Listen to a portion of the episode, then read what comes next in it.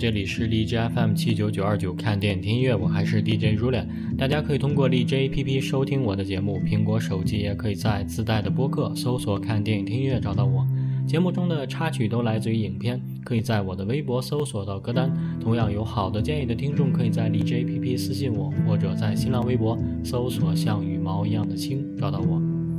二零二零年呢是不平凡的一年，经历了众所周知的原因。随着影院的慢慢复苏，我们可以开始重新审视一部部即将踏上二零二零年中国大荧幕的优秀作品。而关于二零二零年最值得期待的影片呢，我会推荐今天这部作品。二零一九年十一月在美国上映，并且即将于今年八月登陆中国影院的美国影片《极速车王》。《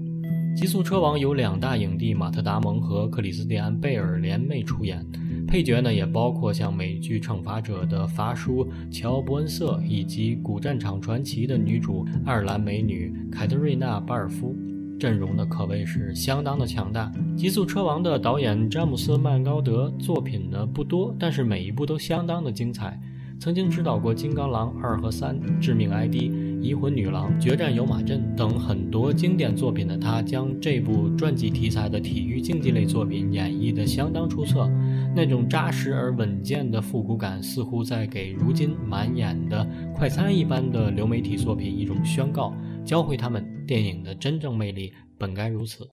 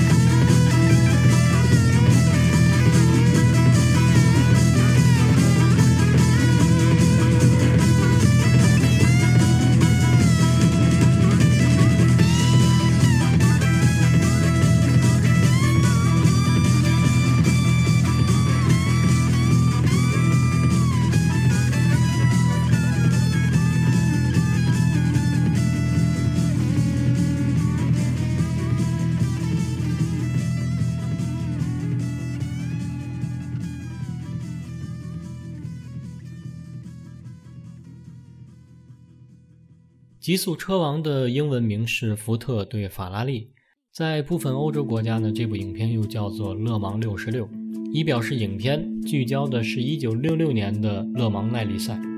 其实无论哪个英文名字，都未能真实的反映影片的核心冲突，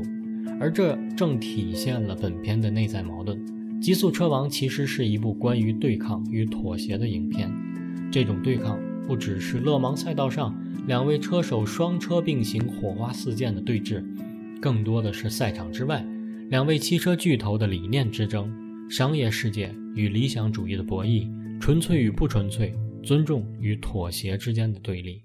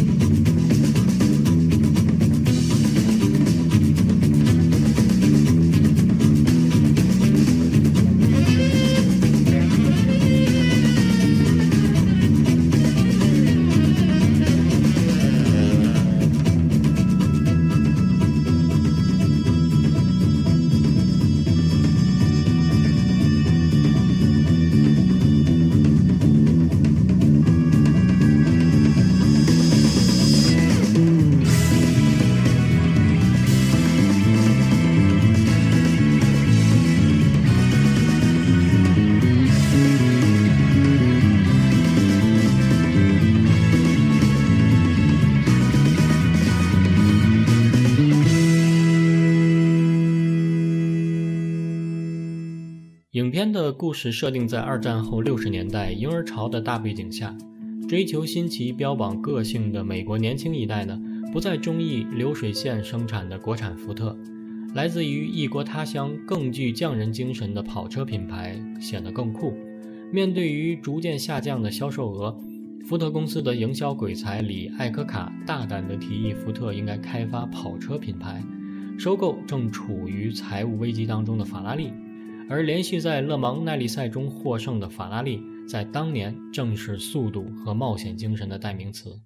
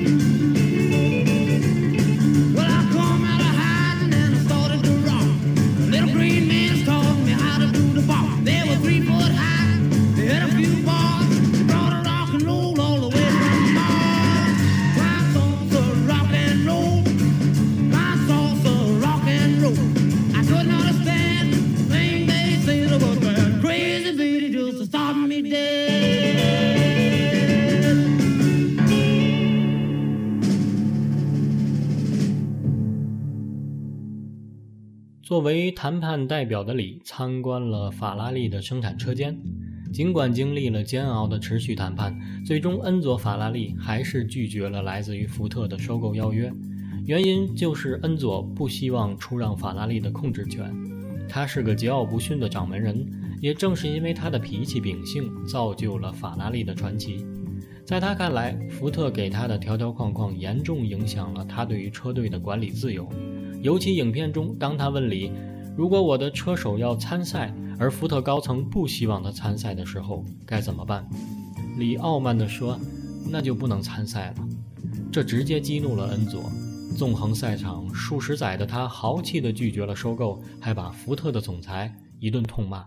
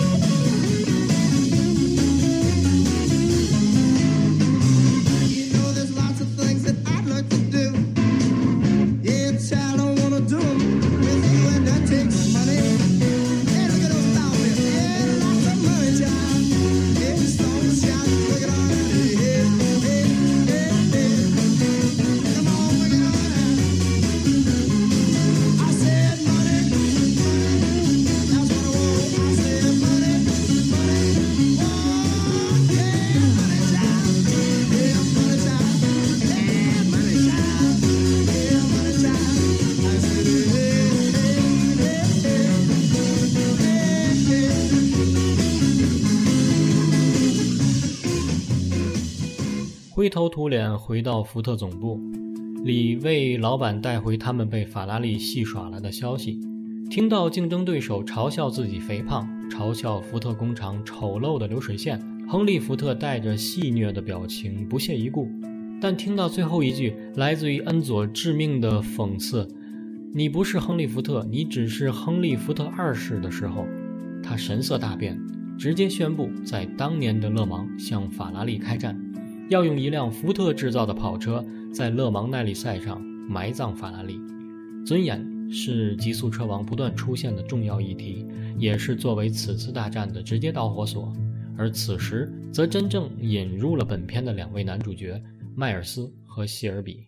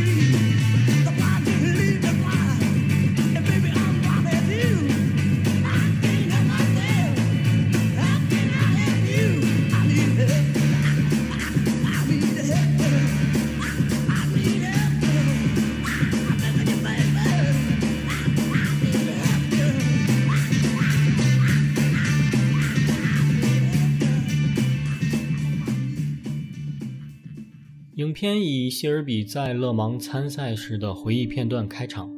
勒芒赛道迷离的夜雾陡然变成洛杉矶的悠闲阳光，而谢尔比这位首个赢下勒芒的美国赛车手，不得不因心脏问题放开方向盘而退居幕后。但谢尔比明显是不甘心的，他对速度丝毫未减的迷恋，从他开篇引用的诗句就能看出：当发动机转速达到七千转时，一切。都将逝去。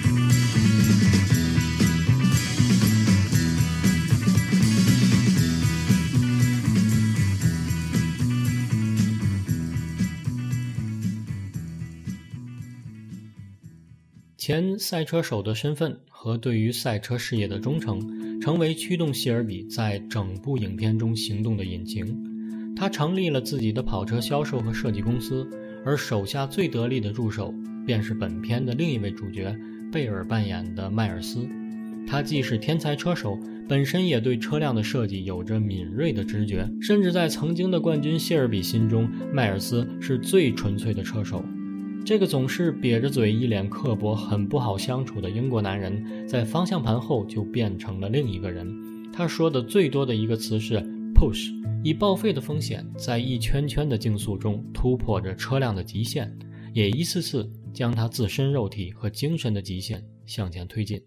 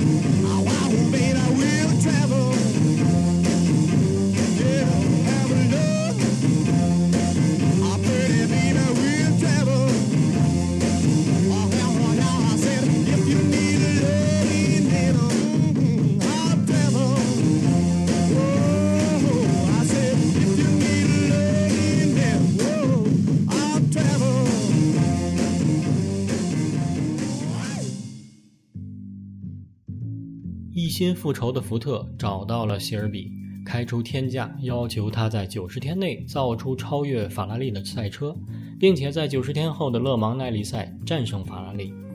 一心想要重回赛道的谢尔比痛快地答应了。不过，为了让迈尔斯能参赛，他不惜用自己公司作为赌注。原因就是桀骜不驯的迈尔斯之前得罪了福特的副总裁，而这也为影片的最后他被夺走冠军埋下了伏笔。迈尔斯和谢尔比一道研发改进出了福特公司的 GT40 赛车，一遍遍的试车，迈尔斯一遍遍找出赛车的缺陷加以改进，而谢尔比耗尽心力的权衡于福特高层资本权利和车手之间，也是身心俱疲。终于带着最终成果。他们踏上了勒芒的赛道。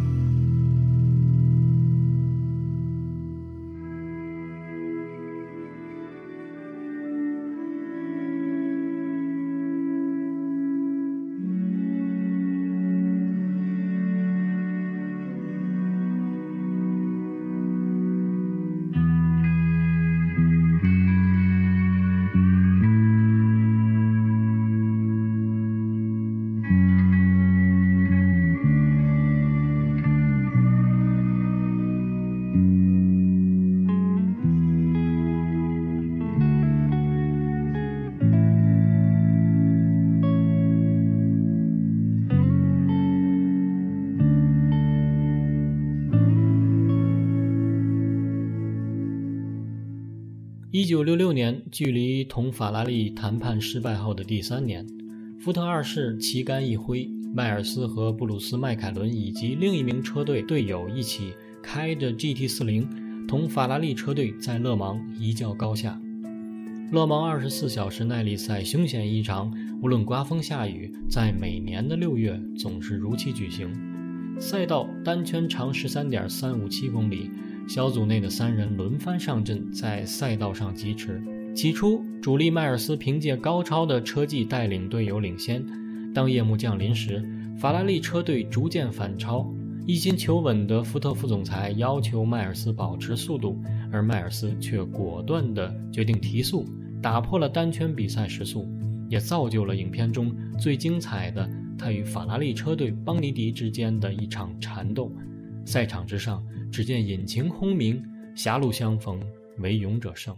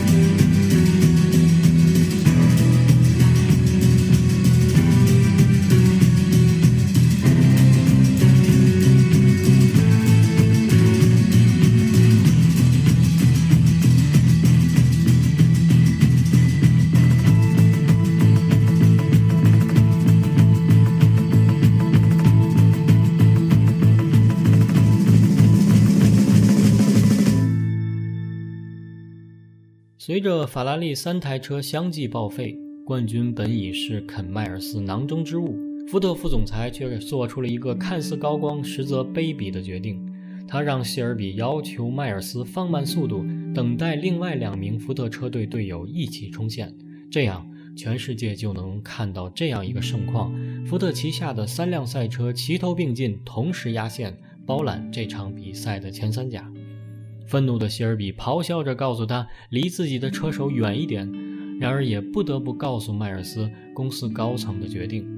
迈尔斯陷入了深深的思考。他问希尔比：“我可以有选择吗？”希尔比说：“车就在你的脚下，你来决定。”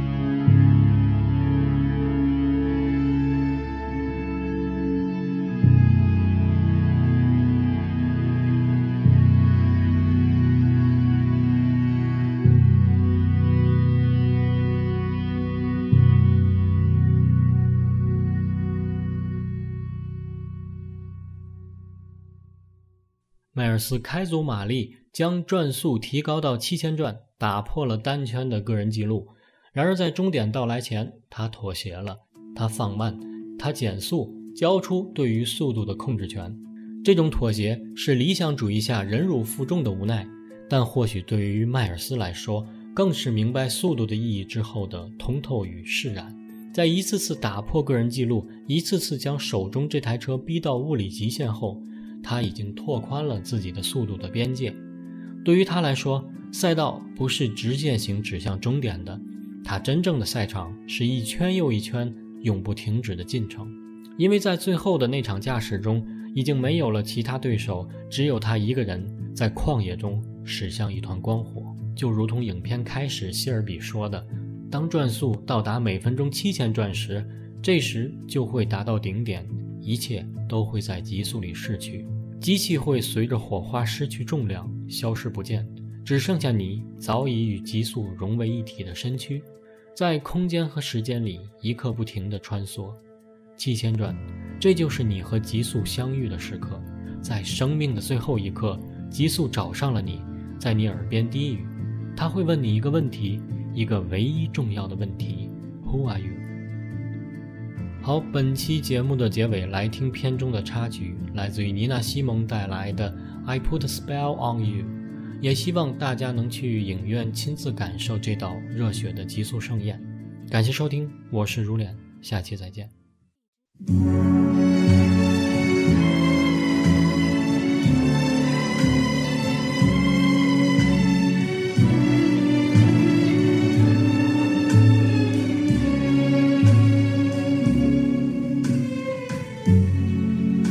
A spell on you.